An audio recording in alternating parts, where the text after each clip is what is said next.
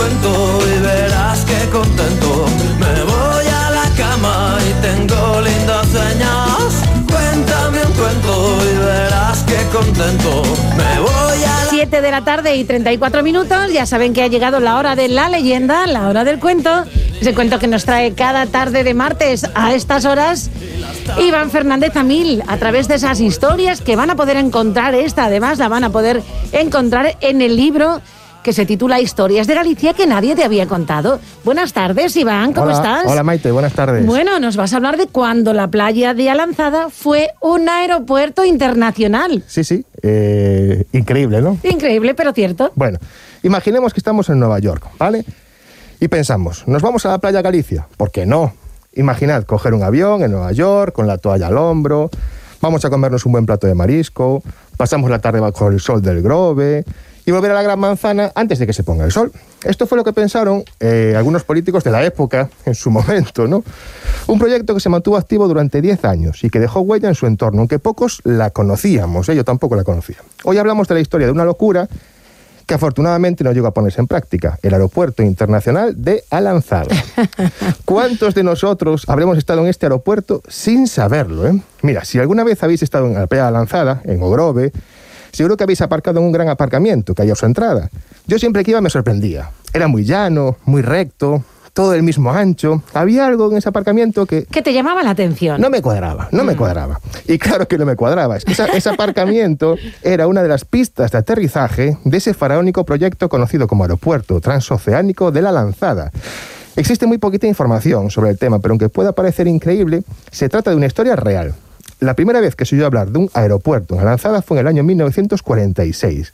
El ministro del Aire y el ministro de Obras Públicas del momento visitaban Ogrove, Atosia y Alanzada en julio de ese mismo año, 1946 sin saber muy bien cómo ni por qué, aunque seguro que tras una buena mariscada, con mucho albariño, Seguro que mucho albariño. seguramente, llegaron a la conclusión de que un aeropuerto en la zona sería ideal y complementaría al aeropuerto de Vigo que llevaba varios años en construcción. En caso de que, bueno, pues por causas atmosféricas o lo que sea, pues no se pudiese aterrizar allí. Tenían el de Alanzada. Bueno, perfecto. Bien. Ese mismo año se anunciaba el estudio de viabilidad del aeropuerto transoceánico de la Lanzada. En el 48 se realizaban los estudios técnicos del Ministerio del Aire. Eran unos, unos estudios para evaluar todos los elementos medioambientales necesarios para el servicio. Es decir, pues si había mucho viento, si había muchas nubes, mucha lluvia, bueno. Alanzada cumplía con todos los requisitos, todos. El 26 de junio del año 49, el diario ABC anunciaba los datos del proyecto. Ojo, ¿eh? Escuchad atentamente se contemplaba una superficie total de 5 millones de metros cuadrados, en los que se construiría un dique de 1.500 metros de largo para controlar las mareas, dos pistas de aterrizaje de 2.500 y 1.800 metros, con una anchura de 60 metros, pistas de maniobras y aparcamiento de aviones, hangares, talleres, una terminal de pasajeros, una terminal de carga y aduana. Eso seguro que costaba mucho más que el puerto exterior. Pues supongo que sí, supongo, supongo. Mira, entre el año 52 y 53 se libraban los fondos para comenzar las obras y en el 54 se concluía la primera de las pistas de aterrizaje. Pero el 20 de abril de ese mismo año se inauguraba el aer- aeropuerto del Peinador, en Vigo, que frenó el resto de las obras del aeropuerto de Alanzada.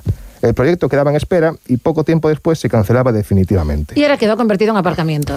Pues la verdad es que, a ver, eh, es que hay que ser un poco razonables, ¿no?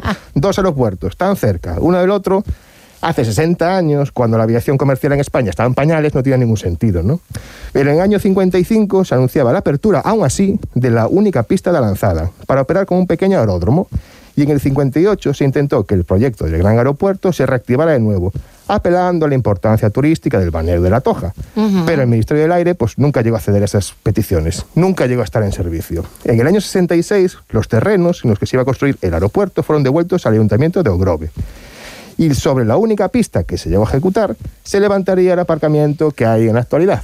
Afortunadamente, la lógica ganó la batalla a la locura de querer construir un aeropuerto en una de las zonas más espectaculares e idílicas de toda Galicia. Todo para que los neoyorquinos viniesen a tomar una mariscada al Pues sí, o sea, imagínate, imagínate. Ahí está aterrizando el avión. Pero este se va al aeropuerto de la Bacoya, ¿eh? Sí, sí, además, eh, así fue como estuvimos pues, a punto de destruir un oasis para construir un sinsentido, el Aeropuerto Internacional de Alanzada. Imagínate, imagínate qué habría pasado si eso llegara a, a llegarse a cabo. ¿eh? Pues no tengo ni idea, Iván, pero desde luego que es una historia que merece ser conocida y la vamos a encontrar, recordamos, en esa maravilla que recoge tantas historias preciosas de historias de Galicia que nadie te había contado. Y os traigo, hoy os traigo una última exclusiva. Venga. La semana que viene presentaré historias de Galicia que nadie te había contado, dos. Anda, muy bien. Os diré el martes la fecha exacta y dónde lo hacemos. ¿Cuántas historias incluye? Van a ir 40. esta 40 vez. nuevas 10 más. historias. Fantástico. Pues estaremos muy atentos. Próximo martes hablamos de ello, Iván. Ok. Buena semana. Igualmente, Maite, Muchas gracias. gracias. Señoras, señores, gracias por la compañía. Se quedan